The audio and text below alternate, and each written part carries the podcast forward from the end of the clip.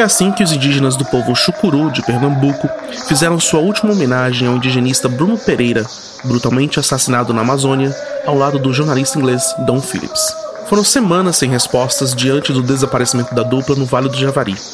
Eles já haviam recebido ameaças e foram mortos em retaliação ao trabalho de anos realizado em defesa da floresta e de seus povos.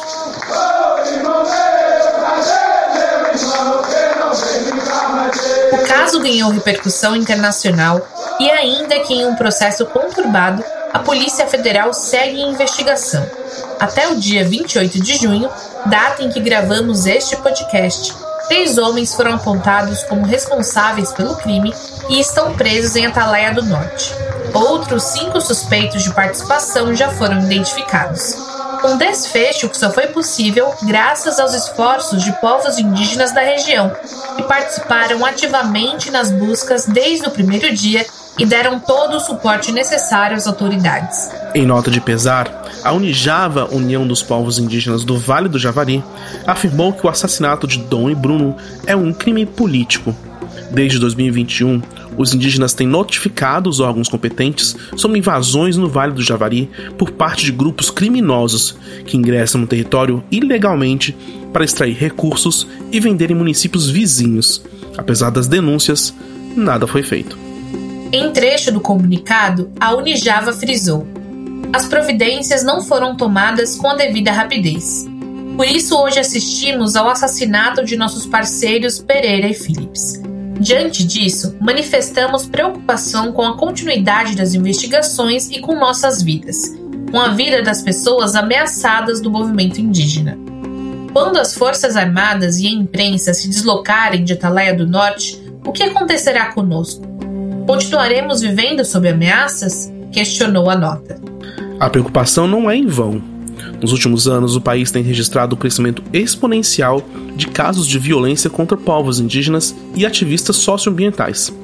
Segundo o relatório da ONG internacional Global Witness, em 2020, o Brasil foi o quarto país onde mais aconteceram assassinatos de ativistas ambientais no mundo, com 20 mortes registradas. Neste episódio do nosso podcast, traremos um diagnóstico sobre esta perversa realidade que se instala no país e sobre o que a motiva. Discutiremos também qual o papel da imprensa neste contexto. Eu sou a Lu Sudré. E eu sou Rafael Silva, e este é o As Árvores Somos Nós. E as árvores somos nós. O quê? Árvores somos nós. As árvores somos nós. As árvores somos nós. O podcast do Greenpeace Brasil. O caso de Dom e Bruno nos mostra que a violência que vitimou Chico Mendes e Dorothy Steng é sistemática no Brasil. Em 2019, os assassinatos de Maxiel dos Santos, que assim como Bruno atuava como colaborador da FUNAI, e da liderança indígena Paulo Paulino Guajajara, também ganharam repercussão nacional. Para conversar sobre o assunto, recebemos remotamente Andréa Silvério, coordenadora nacional da CPT, a Comissão Pastoral da Terra, e Kátia Brasil, cofundadora e editora executiva da agência de jornalismo independente e investigativo Amazônia Real, com sede em Manaus, na Amazônia. Bem-vinda, Andréa, bem-vinda, Kátia. Obrigada pela participação. Obrigada. Obrigada, é um prazer estar aqui com vocês e falar sobre a situação da Amazônia, né, o risco que tem para os jornalistas e defensores e ativistas, e lideranças indígenas principalmente. Andréia, a Comissão Pastoral da Terra faz um monitoramento anual sobre as violências sofridas contra as trabalhadoras e trabalhadores do campo, incluindo também indígenas, quilombolas e os povos das florestas de maneira geral. O que os dados mais recentes têm nos mostrado? Bom, Lu, os dados mais recentes eles apontam, sobretudo, um recrudescimento da violência contra os povos indígenas, é, sobretudo na Amazônia. Né? É, desde 2020 e depois também esse cenário se repete em 2021, os povos indígenas foram identificados a partir dos dados do caderno de conflitos da CPT como as principais vítimas da violência que é promovida né, pelo garimpo, pelo desmatamento ilegal e pela tentativa também da apropriação ilegal desses territórios, né? É, 2020 foi o ano em que a CPT, em toda a série histórica em que faz esse trabalho de mapeamento dos conflitos, registrou o maior número de conflitos no campo. Então, isso significa que de 1985 até o ano de 2020, né, 2020 foi o ano com o maior número de conflitos registrados. E neste ano, como eu falei anteriormente, os povos indígenas foram é, as principais vítimas. Em 2021, que é o relatório mais recente, que foi lançado pela CPT agora em abril de 2022, nós identificamos que essa realidade é, se repete, né?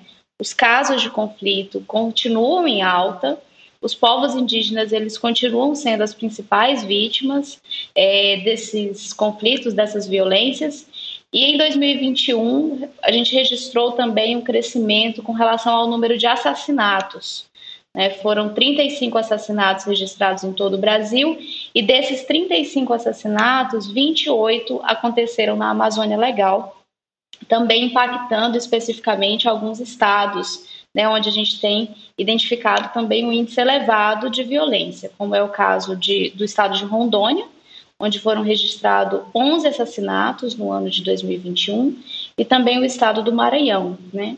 E outros estados mais, como é o caso de Roraima, por exemplo, onde foi registrado um massacre na terra indígena Yanomami, e o estado do Pará também, que segue aí com um número considerável de, de assassinatos, né? Contra essas lideranças é, rurais, sobretudo. Kátia, essa é a realidade que, que a André tá, tá falando pra gente? É algo que vocês têm conseguido ver também nas, nas investigações da Amazônia Real? Sim, principalmente com os indígenas. Eu também gostaria de destacar a morte do Ari Ureuauau em 2020, onde ele foi assassinado a tiros e até hoje não se sabe quem foi o autor, se houve mandante. Geralmente na Amazônia os crimes ficam na impunidade, isso não é de hoje, já faz muitos anos. Vocês lembraram muito bem da morte do Chico Mendes, que morreu dentro de casa, saindo de casa para ir ao banheiro e foi alvejado por dois pistoleiros.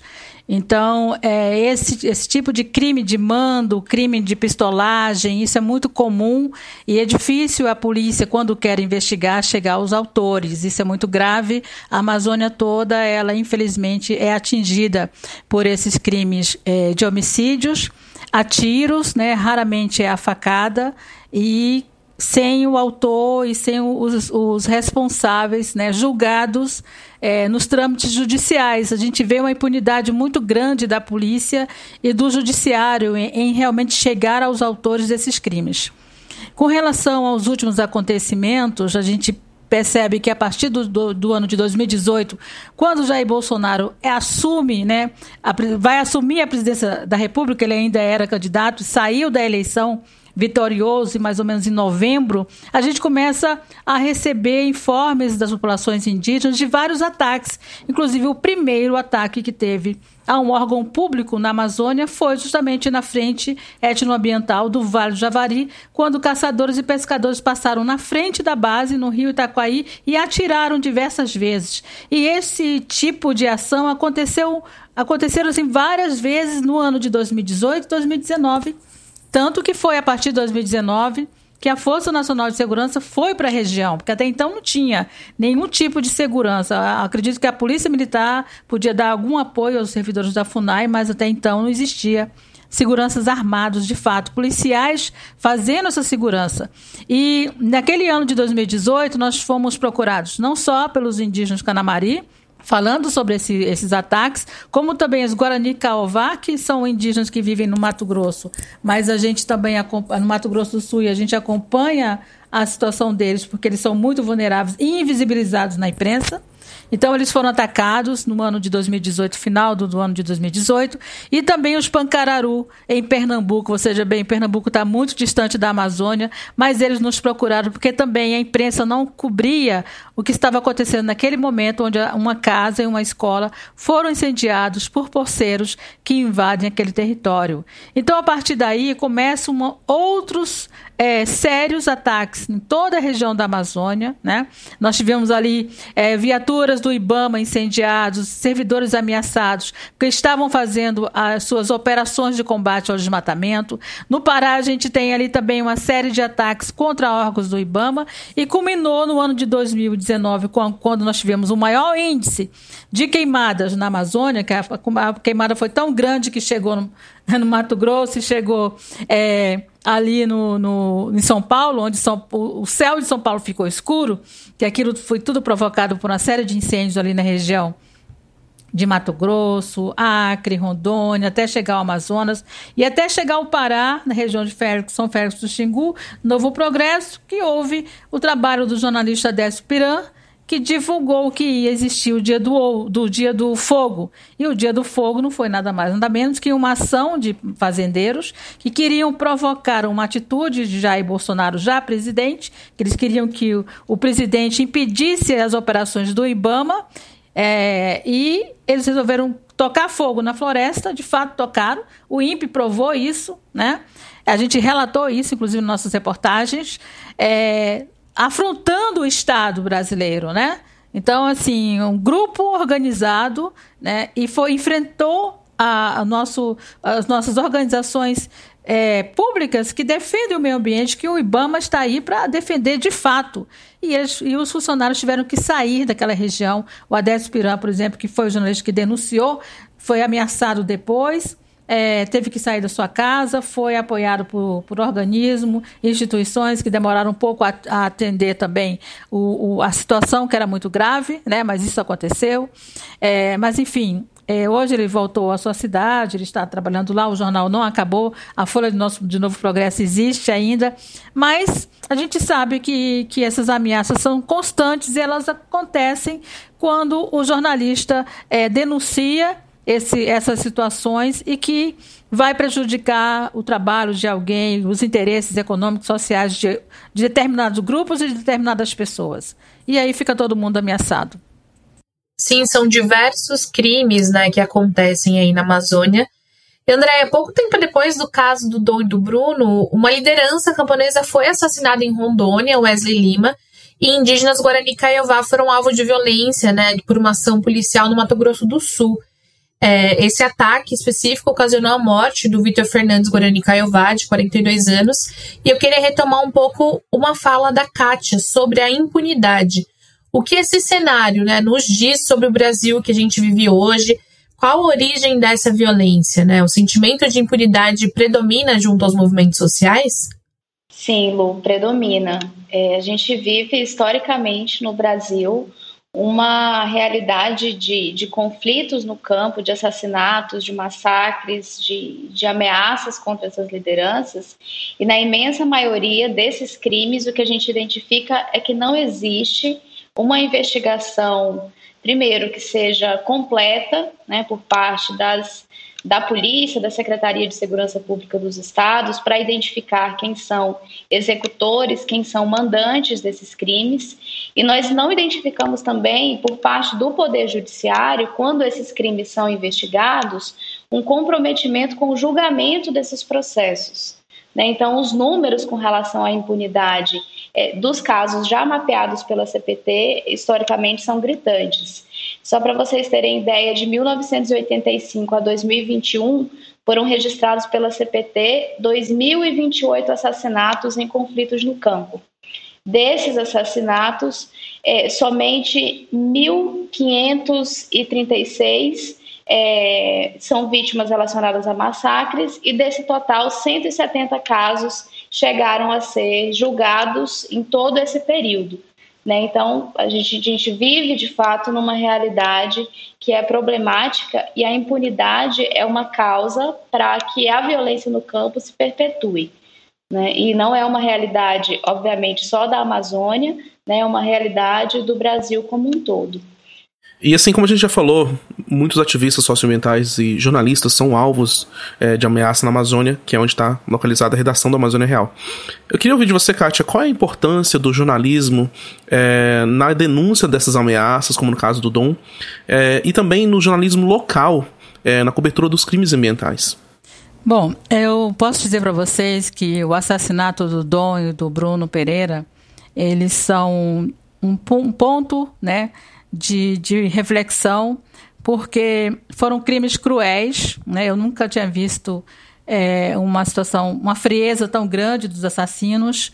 é, um, e um crime premeditado, percebe-se que é um crime premeditado, houve uma emboscada. Ali, ali tem um, claramente um, um, planejamento.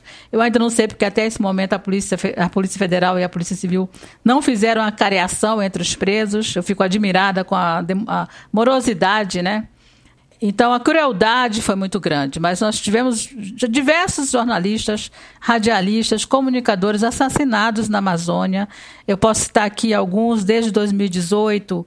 O Vanderlei Canuto Leandro, por exemplo, foi assassinado a tiros em Tabatinga, naquela região, né? Do, do, vale do, do, Vale do Javari, mais próximo ali o Alto Solimões, é aquela região toda chamada de Alto Solimões, né, que faz fronteira com o Peru, com a Colômbia é, e com a Venezuela. E o Brasil está ali na tríplice fronteira. Então, é, o Vanderlei ele estava investigando corrupção municipal, desvio de recursos na prefeitura e foi assassinado e também está na, na impunidade. No ano de 2018, já no Pará, nós tivemos o assassinato do Jairo José de Souza, que morreu a tiros também. Em Rondônia, ocorreram os assassinatos do Wellington Brison, em Cacoal, e do Jefferson Pureza, é, já em Goiânia. No ano de 2018 também teve em Rondônia o assassinato do Hamilton Alves, a tiros também. Em 2020 tivemos o assassinato do. Aliás, não tivemos assassinato, tivemos um ataque terrível, né? Ao Romano dos Anjos, em Roraima. Ele estava investigando políticos e policiais militares. E ele foi sequestrado e deixado num local deserto, né? É, de vegetação e poucas pessoas ali próximas, onde ele ficou amarrado e foi torturado e quase morreu. Então, na Amazônia, quando você se levanta, como eu já falei, para quem está é, promovendo esses crimes de corrupção, desvio, e do meio ambiente, né, poluição das águas, é, mineradoras, garimpeiros, o garimpeiro que eu estou falando não é aquele garimpeiro que vai retirar o, o, ali o seu minério da terra indígena ou qualquer outra área para o seu sustento. São garimpeiros que são financiados por grandes corporações do crime organizado. A gente já tem o tráfico de drogas dentro de, de várias terras indígenas, não só Yanomami, mas ali na região do, do Tapajós a gente vê claramente o financiamento do narcotráfico. Na região do Acre, ali tem várias comunidades indígenas que já foram alvos ou são alvos do aliciamento dos narcotraficantes. Então, o jornalista que se ousa a escrever sobre esses fatos, ele é ameaçado, ele realmente está no, no risco de vida.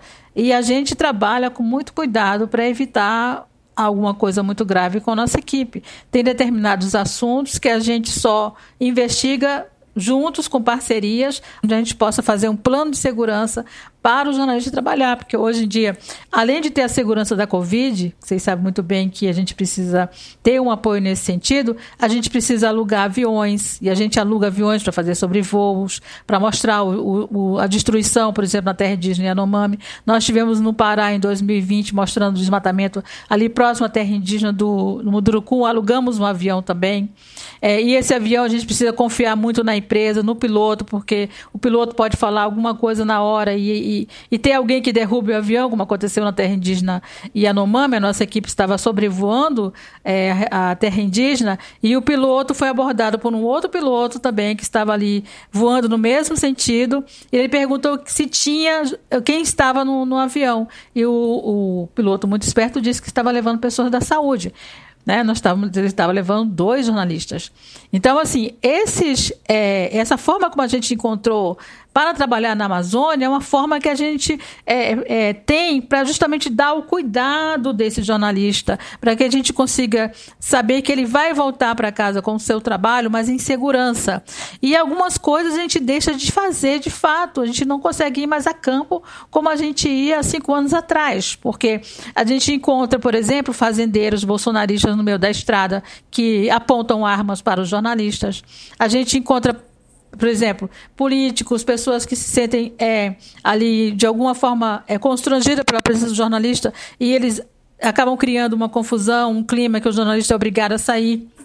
Nessa cobertura da morte do Dom Phillips e do Bruno Pereira, a gente vê aí uma reportagem da agência pública em que os pescadores e políticos lá numa reunião chamam o jornalista de sensacionalista. E em outras reuniões que nós participamos também, tem pessoas que chamam o jornalista de sensacionalista. Então, por que essas pessoas estão escondendo? Né? O que, que elas estão escondendo tanto? É fácil chamar a gente de sensacionalista quando a gente traz a verdade dos fatos. E isso incomoda. E a Amazônia Real ela nasceu justamente para incomodar essas pessoas que estão é, envolvidas com o crime e estão principalmente envolvidas com a destruição da Amazônia. O que a gente está vendo hoje é a destruição. Os cientistas falavam há 60, 50 anos atrás que a Amazônia ia acabar, mas agora o ritmo é tão acelerado que a gente sabe que ela vai acabar. Ela vai virar peça de museu. Sim. Para quem não conhece, o Dom Phillips, que estava há 15 anos aqui no Brasil produzindo reportagens sobre a Amazônia, com publicações em veículos como The Guardian, The Washington Post, foi assassinado, né? E esse assassinato no chão da floresta mostra pra gente que essa violência chegou em um patamar muito extremo. A democracia está em risco quando isso acontece, a democracia do país está em risco, tanto do ponto de vista do jornalismo, que do jornalista que não pode exercer a profissão, mas também dos ativistas socioambientais? Sim, porque na verdade a nossa democracia está em risco desde o momento que o Jair Bolsonaro assumiu o governo. O Jair Bolsonaro já tentou fechar o, o Supremo Tribunal Federal, já enviou manifestantes para a porta do, do, Tribunal, do Superior Tribunal Federal, já insultou é, é, vários ministros, né? É, a gente tem essa guerrilha toda de redes sociais que é, promovem é, uma série de ofensas, não só para os jornalistas, mas para qualquer pessoa que se levanta a falar alguma coisa sobre o governo. Então, assim, quando a gente tem um clima de animosidade, um clima de pessoas que seguem uma determinada pessoa e acham que essa pessoa está falando a verdade, né? É, todos nós estamos em risco, não só os ativistas, os jornalistas, toda a sociedade está em risco. Então, na Amazônia, isso é muito mais forte, porque são, são cidades né, onde estão muito distantes dos grandes centros. Você vê, a Atalaia do Norte ela tem pouco mais de 25 mil habitantes, e se não fosse o clamor das organizações e, e envolvidas com o trabalho dos jornalistas, esse crime ia ficar na impunidade, como ficou o do Max em 2019, que até hoje nunca ninguém prendeu é, é, nenhuma pessoa envolvida naquele crime. Ali é uma fronteira onde existem é, ex-guerrilheiros, é, paramilitares, pistoleiros. Então, é muito fácil contratar alguém né, e apontar no dedo quem vai matar e mata mesmo. Então é uma região totalmente insegura, onde a presença do Estado não existe de fato, porque se eles fecham uma, às vezes nessas regiões, o, coordenador da FUNAI ele é tão importante como o prefeito, porque ele tem um, um órgão lá, é físico, né, onde ele tem vários funcionários e, e esses funcionários acabam virando pessoas que são referência em determinadas cidades da Amazônia, é o IBAMA, o ICMBio, acontece muito isso isso ali na, nas áreas de conservação, por exemplo, do Amazonas e no Pará. Só que assim, como você tem um governo que libera as armas, que apoia as pessoas andarem armadas, que ficam planejando ampliar muito mais o armamento para caça, que apoia é, é, pessoas que estão envolvidas com, com essa questão específica da, do desmatamento na floresta, os madeireiros, os fazendeiros, o agronegócio, né?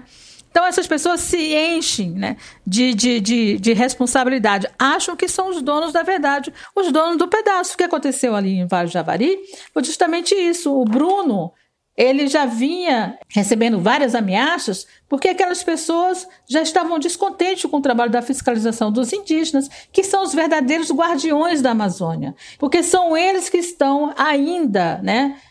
Protegendo os seus territórios. Porque se você chama a Força Nacional, você chama o IBAMA, a Polícia Federal, ninguém vai mais. Quando morreu o Paulinho Guajajara, por exemplo, ele era um guardião e formou vários, várias equipes de guardiões ali nos Guajajaras, o próprio governador demorou muito a agir, porque são indígenas. E geralmente quando acontece com os indígenas é pior.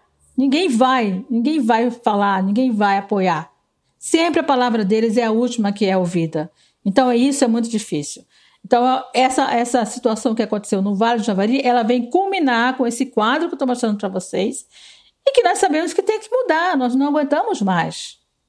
É, eu gostaria de comentar também, Lu, a respeito dessa, dessa questão, é, de todos esses dados de violência que a CPT traz no, no, no mapeamento, né, que é feito anualmente, e esses relatos também que são trazidos pela Kátia, Na verdade, eles são exatamente um reflexo da atuação do Estado frente a essas situações de conflito. Né? É, essa inoperância do Estado, a ineficiência e o enfraquecimento dos órgãos públicos, que não acontece por acaso, né, mas ele é planejado. Então, quando existe todo esse enfraquecimento da atuação da FUNAI, enfraquecimento da atuação dos órgãos ambientais, federais sobretudo, né, ICMBio, IBAMA, né, tudo isso acontece a partir de uma política que é pensada né, pelo governo Bolsonaro né, para retirada mesmo de direitos sociais, de direitos territoriais dessas comunidades. E o reflexo que a gente identifica é a vulnerabilidade ainda maior das comunidades que passam a ser vítima do, dos mais variados tipos de ataque, né? Desses mesmos grupos que foram citados pela CAT, que têm interesses econômicos na apropriação desses bens naturais, né, que se encontram nessas áreas que são é, protegidas pelos próprios povos indígenas, né? Então a gente vive um momento no Brasil que é muito delicado. Da mesma forma que a gente tem esses problemas com relação aos órgãos ambientais, nós temos também problemas seríssimos com relação aos órgãos de terra. Se a gente pega, por exemplo, a demanda por reforma agrária no Brasil, é, é, assustadora, né? E essas comunidades que estão em processos coletivos de luta pela terra, né? Os sem terras, os poceiros, os próprios quilombolas que também demandam a atuação do INCRA, todos esses é, estão completamente abandonados porque não existe mais nenhum tipo de atuação do INCRA no sentido de promover né, reforma agrária e de atender a demanda desses grupos, né? Então, o que a gente vê atualmente é alguns órgãos públicos, como o Ministério Público Federal, por exemplo, numa luta né, cotidiana, diária, na tentativa de garantir os direitos fundamentais dessas comunidades, né, a contragosto, a contra-interesse do governo Bolsonaro. Né? E aí não são só essas falas, né, esses posicionamentos políticos, públicos que ele faz, que acabam acirrando né, a violência contra esses povos e comunidades, mas uma série de medidas mesmo, né, medidas provisórias, projetos de lei que a gente vê tramitando também no Congresso Nacional, que todos são nessa linha de retirada dos direitos socioterritoriais e ambientais no Brasil. Né? Então, o que a gente está vivendo é, de fato, um cenário muito grave. É, é, muito importante que você tenha trago isso, André, porque realmente é, não é só um desmonte que a gente está vendo dos órgãos ambientais, mas também é o governo ativamente propondo medidas que vão abrir terras para exploração, que vão é, prejudicar povos indígenas, quilombolas, e é uma coisa que sem precedentes né, no, na história recente do Brasil. Bom, a gente está chegando um pouco mais no fim do, do episódio e eu queria terminar essa conversa da gente. Primeiro para Andréia, como, como você acha que a gente pode continuar fazendo frente a essa violência, sabe?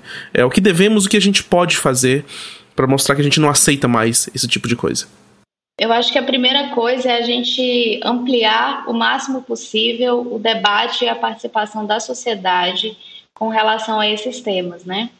É, o que nós percebemos é que muitas vezes a sociedade, de um modo geral, ela se encontra alheia a essa realidade que é vivenciada cotidianamente pelos povos indígenas né, e por tantos outros povos que estão em luta né, para a garantia do direito à terra, do direito ao território e a preservação do meio ambiente. Isso não acontece só na Amazônia, né? a gente está falando de um cenário que é agravado em decorrência dessas medidas todas, mas é uma realidade que está presente no Brasil. Né?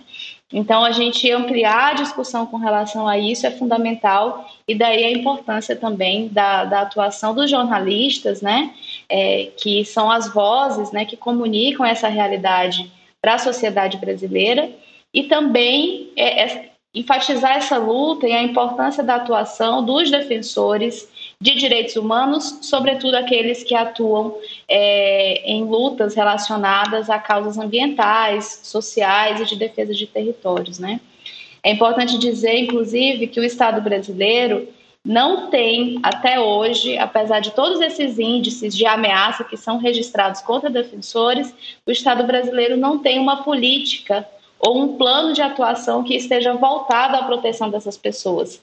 Né? Nós temos um programa de proteção a defensores de direitos humanos, que funciona em âmbito nacional, mas assim, completamente enfraquecido, sobretudo nesse último período, né, sob a gestão do governo Bolsonaro, com uma execução orçamentária baixíssima e com medidas que de fato não conseguem garantir na ponta a proteção desses defensores e a continuidade da sua atuação dentro do território. Então, a gente enfatizar a importância da atuação e da luta dessas pessoas é fundamental para que a gente possa falar né, da garantia e da luta pela garantia de direitos no Brasil, né, que é isso que os defensores de direitos humanos fazem. E você, Kátia, o que, que, você, que, que você acha que a gente tem que fazer em relação a essa violência forte que tem acontecido na Amazônia? E sendo jornalistas, né, também, principalmente. É, tanto para o jornalista como para os defensores e ativistas, é importante que eles tenham segurança, que as suas empresas, por exemplo, é, acompanhem esse jornalista com muito cuidado, né? Não é só mandar com uma pauta na mão, vai para a Amazônia e entrevista qualquer pessoa. É preciso ter muito cuidado para entrar nos territórios, falar com as lideranças, né? Porque às vezes uma liderança não é ela que você conhece que que domina e também que é o líder daquela comunidade. É preciso chegar no líder. Então, é, fazer o trabalho honesto, ouvir ouvir todo mundo, escutar. A escuta é muito importante na Amazônia. Então é preciso que o jornalista se prepare para visitar os territórios, principalmente neste momento em que a gente percebe que a insegurança é muito grande.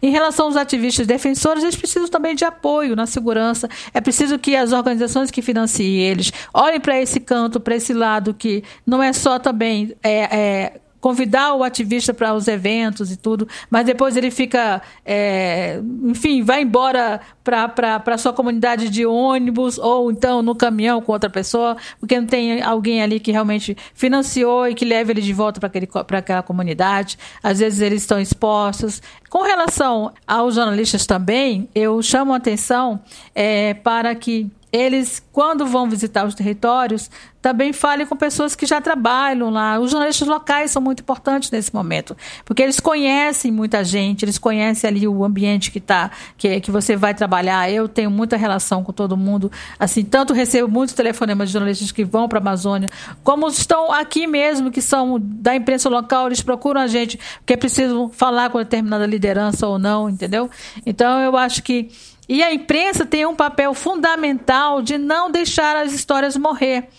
Porque o que acontece? É, todo mundo foi cobrir o assassinato do Dom e do Bruno lá em Atalé do Norte. Né? Ficou tão cheia a cidade que não tinha hotel, não tinha onde comer. Né? Ficou assim, é, é, acho que a população de, de, de Atalaia cresceu assim substancialmente. Né?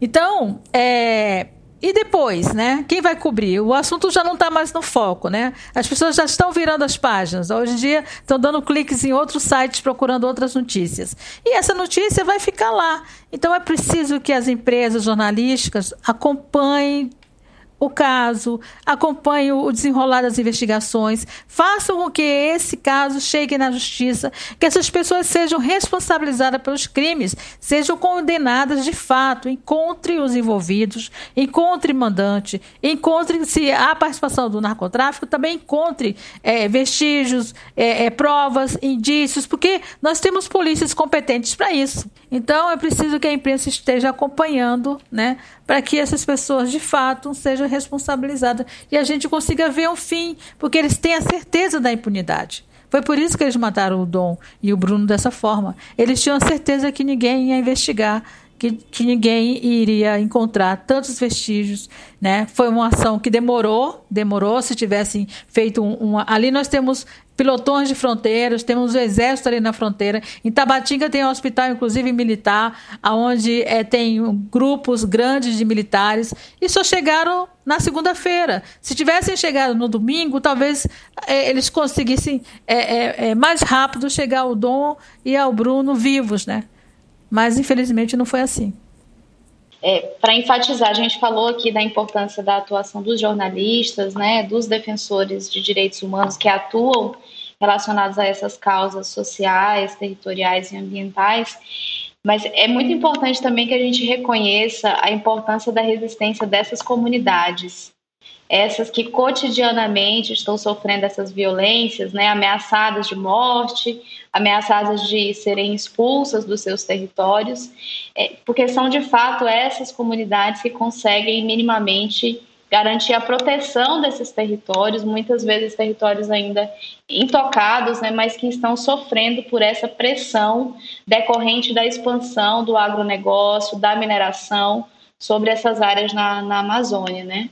E daí pontuar também que nós estamos num, num ano eleitoral, né, um ano crucial para a modificação desse cenário que a gente vive atualmente no Brasil, né, e para aqueles e aquelas que estão preocupados né, com essa realidade dos conflitos do campo, da proteção ambiental no Brasil, é muito importante que a gente faça também as nossas escolhas conscientes, né, escolhas de candidaturas, né, daqueles que estejam de fato, de fato comprometidos a modificar essa realidade de conflitos né, e de devastação da floresta amazônica e do meio ambiente como um todo no Brasil.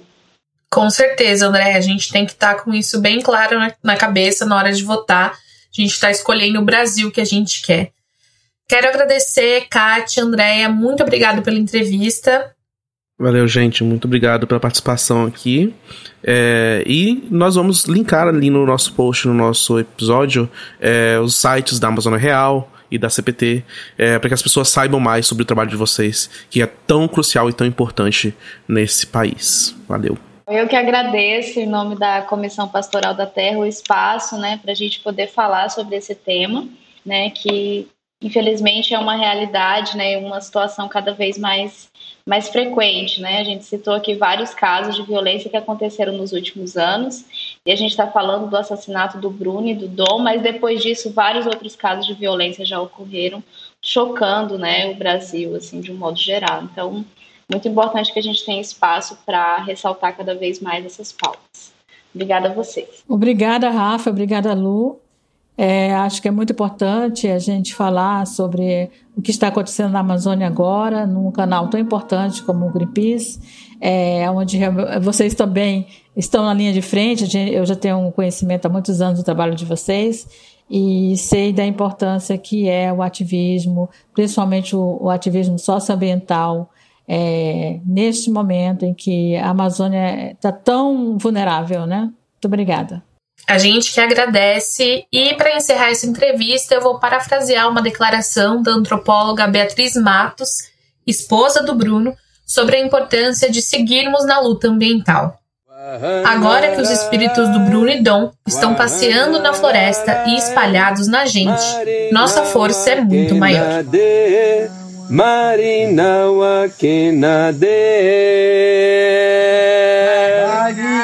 Marinawa Kenade Marinawa Kenade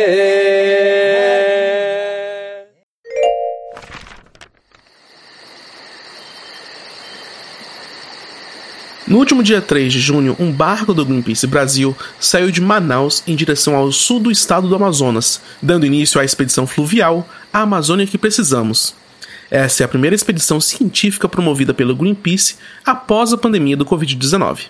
Neste momento, 15 pesquisadores desenvolvem estudos no rio Manicoré para entender o que existe de biodiversidade nesta região. Os cientistas estão estudando as plantas, os mamíferos, os répteis, os anfíbios, as aves e os peixes da área. Um diagnóstico socioeconômico também está em curso, para que seja possível conhecer melhor e ter dados mais precisos sobre as comunidades que vivem por lá. Essas informações vão fortalecer a proposta de criação da Reserva de Desenvolvimento Sustentável do Rio Manicoré. Aproveitamos este episódio para te fazer um convite. Navegue com a gente pela Amazônia. Acompanhe nas nossas redes os conteúdos especiais que estamos publicando sobre a expedição. Temos fotos, vídeos, depoimentos dos pesquisadores e muitas histórias da população local. No nosso site também temos uma página especial onde você pode preencher um formulário e receber mais informações sobre a expedição. É isso aí, cada coisa linda que tem na Amazônia, né, Rafa? Eu tô apaixonada por esse conteúdo, curtindo e compartilhando tudo que a gente tá postando. é, tá maravilhoso. Bom, galera, o nosso episódio está chegando ao fim e eu queria muito agradecer a companhia de vocês nesses últimos dois episódios. No próximo, a Camila Doreto estará de volta das férias e retorna à apresentação do As Árvores Somos Nozes, mas eu sigo com vocês na produção e como ouvinte deste podcast maravilhoso. Valeu, Rafa, valeu, galera. Valeu, Lu. Muito obrigado pela sua co-apresentação aqui no lugar da Camila. E, gente, muito obrigado a todo mundo que ouviu. Os links para tudo que a gente falou aqui nesse episódio vão estar no nosso site. E até o próximo. Tchau, pessoal.